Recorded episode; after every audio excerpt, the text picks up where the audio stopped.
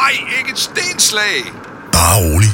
Har du kasko, så dækker din forsikring som regel reparationen hos Dansk Bilglas. Og skal ruden skiftes, klarer vi selvfølgelig også det. Dansk Bilglas. Book tid på bilglas.dk. Et lig i en kummefryser. En mand, der forsvinder. Og et helt almindeligt rækkehus i Jyllinge, der gemmer på en frygtelig hemmelighed. Denne sag handler om mor og overlevelse, og er en af de mest opsigtsvækkende kriminalsager i nyere tid.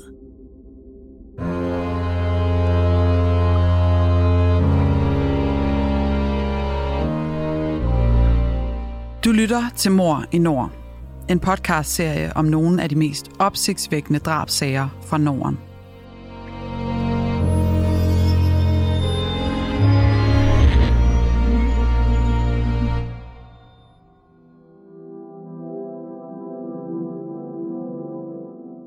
Det du nu skal høre er en virkelig historie, researchet og fortalt af Anne Lea Landsted og læst op af Le Gammeltoft. Dette er en genfortælling af sagens fakta, som de har været gengivet i andre medier fra domsudskrifter og andre skriftlige kilder. Nogle detaljer er udeladt, ligesom vi her afholder os fra at tage stilling. Det har retssystemet gjort. Men du skal være forberedt på, at det kan være voldsomt at lytte til, ikke mindst fordi det handler om rigtige menneskers liv og død.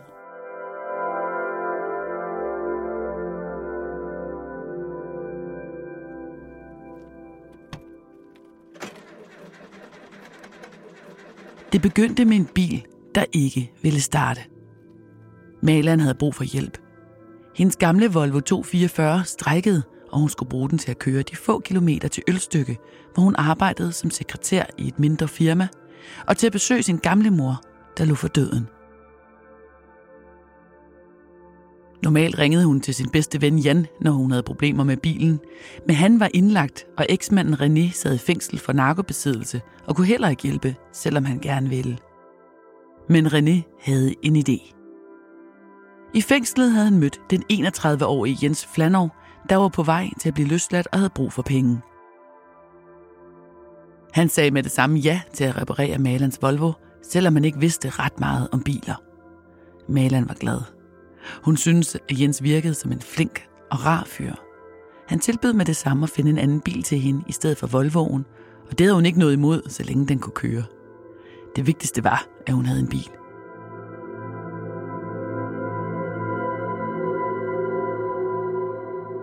Jens var charmerende og en del år yngre end hende, men hun kunne ikke stå for hans smil. Så da han bad hende om at køre ham rundt på Sjælland, sprang hun til. Hun vidste ikke, hvad han lavede. Det interesserede hende heller ikke. Hun ventede i bilen, mens han ordnede det, han skulle ordne. Hun stussede heller ikke over det, da han fortalte, at han blev kaldt for Jimmy. Jimmy var i virkeligheden Jenses ven i Jylland, som han kendte CPR-nummeret på. Det havde han brugt nogle gange, når han var blevet stanset af færdselspolitiet. En gang røg han tre måneder bag trammer, fordi Jimmy havde glemt at fortælle, at han var blevet dømt for spirituskørsel, men aldrig var mødt op til afsoning.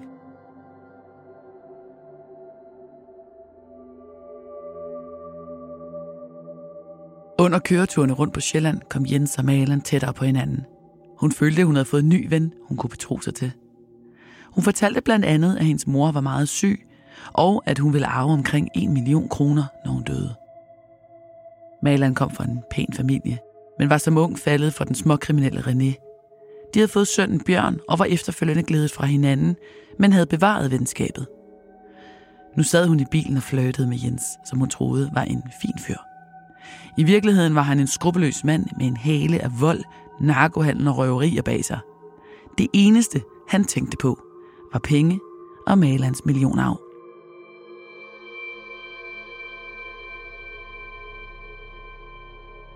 Han flyttede ind i rækkehuset i nummer 160, og nu var han ikke længere den flinke Jens, maleren havde kørt rundt på Sjælland.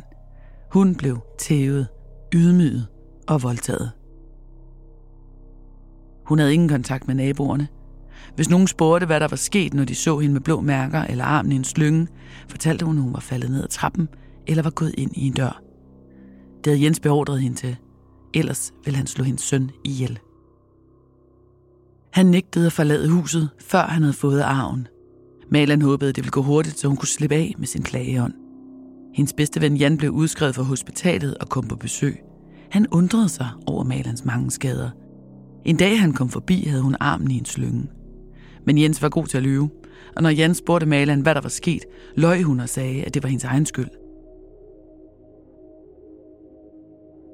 Hun prøvede at få hjælp.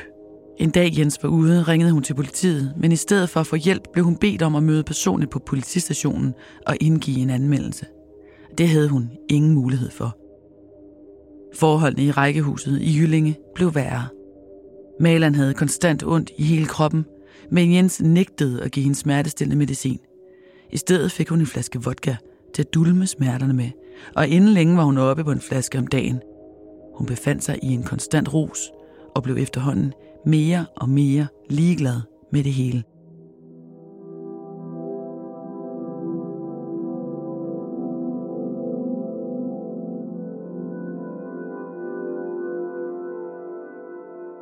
Jens havde et hævekort liggende under en sten på en sti i Jyllinge, som han indimellem hentede og tømte i hæveautomater rundt omkring. Der var altid penge. Hver uge satte Brøndby Kommune 1.300 kroner ind på kontoen. Når han var færdig med at bruge kortet, lagde han det tilbage under stenen på stien. Han turde ikke at have det på sig. Det var nemlig ikke hans kort.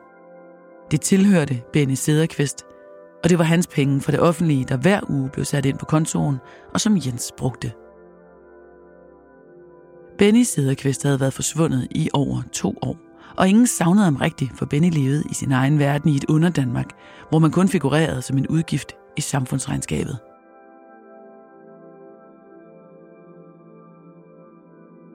Ingen ved helt, hvordan Jens og Benny mødtes. Der kom så mange mærkelige mennesker hos Benny i den lille lejlighed i Kisumparken i Brøndby Strand, som kommunen havde skaffet ham. En af dem var Jens Flanov. Han var lige blevet løsladt for et af sine mange fængselsbesøg. De var lidt et umage par. Benmauer, Benny med de indfaldende kinder og den unge, veltrænede Jens. Men hvorfor skulle Benny dø, og hvad var motivet? Brik for brik stykkede politiet senere et hændelsesforløb sammen. Jens var gået amok i lejligheden en dag i december 2001. Senere forklarede han grædende og skæv af heroin til en ven, at Benny havde lagt an på ham og var begyndt at pille, og det var derfor, han var blevet rasende. Bagefter havde Jens pakket livet ind i en sort plastiksæk og var kørt ud i Ingemandsland på Vestjylland, til han fandt en forladt og faldefærdig gård. Her havde han begravet Benny i en lavloftet vognport, der lå kilet inde mellem gårdruinens stuehus og lade. Så er der kæmpe cykelfest hos T. Hansen med masser af tilbud på cykler til hele familien. Spar hele 2.000 på vores populære Comfort Plus elcykel. Eller få en sød eller sej børnecykel for kun 999. T. Hansen, hele Danmarks cykelhandler. Næsten tre år senere, den 18. august 2004, fik politiet tip om, at de skulle lede efter den forsvundne Benny Sederqvist i en nedlagt landejendom ved Lammefjorden på Vestjylland. Ejendommen hørte til en større gård, og ejeren kunne fortælle, at den havde været forladt i 25 år, men at der indimellem kom skumle typer. Livet af Benny lå som en tæt, sammenpakket klump i et hul i jorden, og jagten gik ind på at finde hans morter. Maleren vidste godt, at Jens var en meget farlig mand. To måneder før politiet fandt livet af Benny, fortalte han, at han havde slået en mand ihjel og gravet ham ned på en landejendom, og det gik op for hende, at hun formentlig ville blive den næste i rækken. Han havde allerede troet med at slå vennen Jan og sønnen Bjørn ihjel, hvis han ikke fik arven efter hendes mor udbetalt. Jens havde flere gange tvunget hende til at hæve arveforskud, som han brugte på at købe stoffer, men nu kunne hun ikke hæve mere, før boet var gjort op. Samtidig havde Brøndby Kommune gennemskuet, at det ikke var Benny Sederqvist, men en anden, der hævede hans førtidspension og havde smækket pengekassen i. Sønnen Bjørn skrev en række fortvivlede sms'er til vennen Jan. Han slår os ihjel. Han slår os ihjel, skrev han. Der stod ikke andet, og Jan vidste ikke helt, hvad han skulle gøre. Han ringede i stedet til Bjørns far René og fortalte, at den var helt gal hos Malan og Bjørn. René følte sig ansvarlig. Ved at henvise Jens til Malan havde han skabt et helvede, som hans 17-årige søn nu boede midt i. Han og Jan snakkede ikke så meget om, hvad der skulle gøres, men de var enige om, at Jens skulle ud af det hjem. René kørte til København og købte et jagtgevær, som han sad over.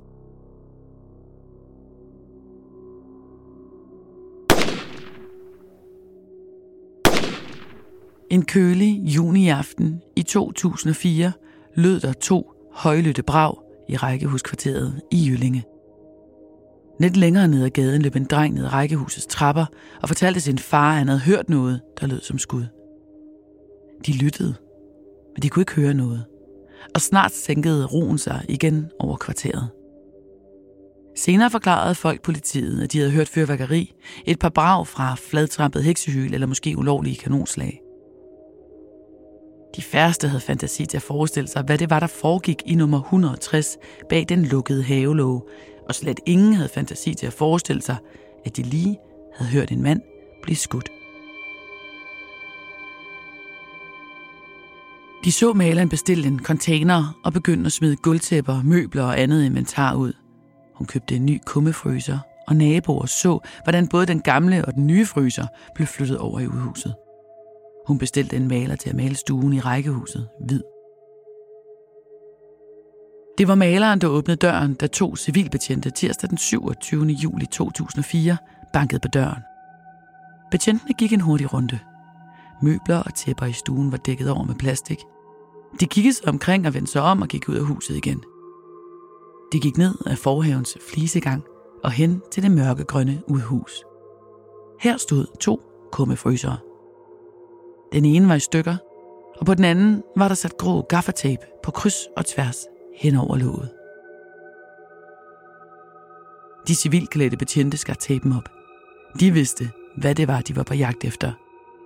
En anonym stemme i telefonen på politigården havde givet dem et yderst mærkværdigt tip. Et makabert tip. Men de var alligevel ikke helt forberedte på det syn, der mødte dem, da de åbnede låget. Nede i fryseren lå der en dybfrossen mand. Han havde tøj på. Hans lænd stak op, fødderne og ansigtet vendte nedad. Hele kroppen var stenhård og frosset fast til fryserens isbeklædte vægge.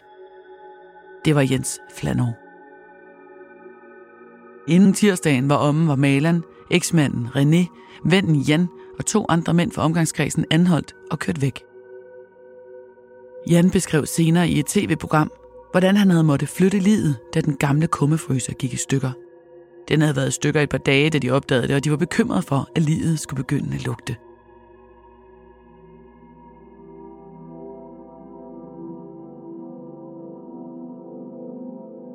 Salen i Østerlandsret var stuende fuld, da retssagen gik i gang den 28. oktober 2005. På tilhørbænkene sad venner, familie, nysgerrige og journalister. Der var afsat to uger til retssagen. Malan forklarede i retten, at det var et uheld. Det var ikke meningen, at Jens skulle dø. Hun ville have ham ud af sit liv, og eksmanden René skulle jage ham væk. Hun fortalte, hvordan hun var blevet holdt som gissel, var blevet slået og tvunget til sex. Om eftermiddagen den 17. juni 2004 havde de købt økologisk mad, blandt andet kylling, som Jens havde forlangt. De havde også købt tre videofilm. Da de havde spist og set en af filmene, så hun pludselig René stå i rummet med noget i den ene hånd. Jens Flanov lå på hønder på gulvet. Da han rejste sig, hørte hun to skud. Hun lagde tæppe over Jens, mens René forsvandt ud af døren. Senere samme aften kom han tilbage med en kummefryser og to kammerater til at hjælpe med at bære Jens op i fryseren. Jens Flanov nåede aldrig at blive dømt for drabet på Benny Sederqvist. Til gengæld risikerede hans egne drabsmænd lange fængselsstraffe for at have slået ham ihjel.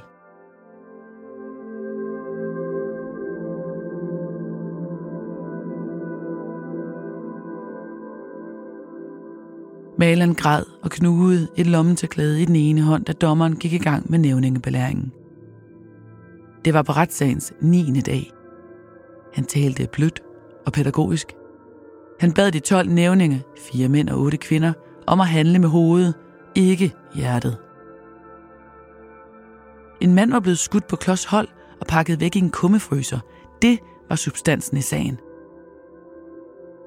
Efter dommerens opfattelse var der ikke tale om et uheld. Men afgørelsen er naturligvis deres, sagde han henvendt til de 12 nævninge. Anklagemyndigheden mente, at manden bag likvideringen, Malans eksmand René, burde have mellem 8 og 12 års fængsel, mens forsvaren appellerede om lovens mildeste straf på grund af det ekstreme voldshelvede, Malan havde levet i.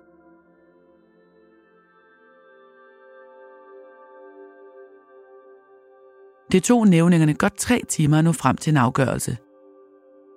Alle fem blev kendt skyldige i drab og medvirken til drab.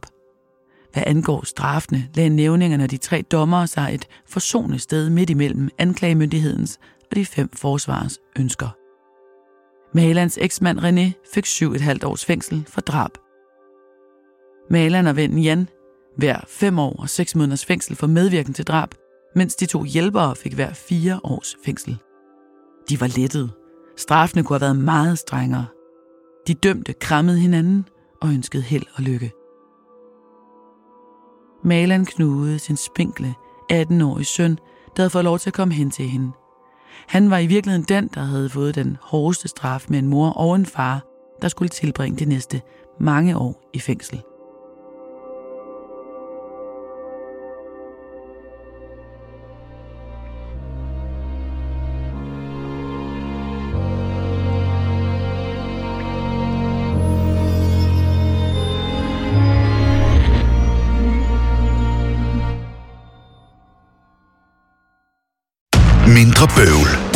Bygma. Kan du heller ikke finde følgesedler og fakturer, når du skal bruge dem? Så hent Bygma Pro-appen på din telefon og få styr på alle papirerne fra din arbejdsdag, så du har dem lige ved hånden. Opret dig og bliv endnu mere effektiv med få klik allerede i dag. Vi er Bygma, og vi er ikke farmatører.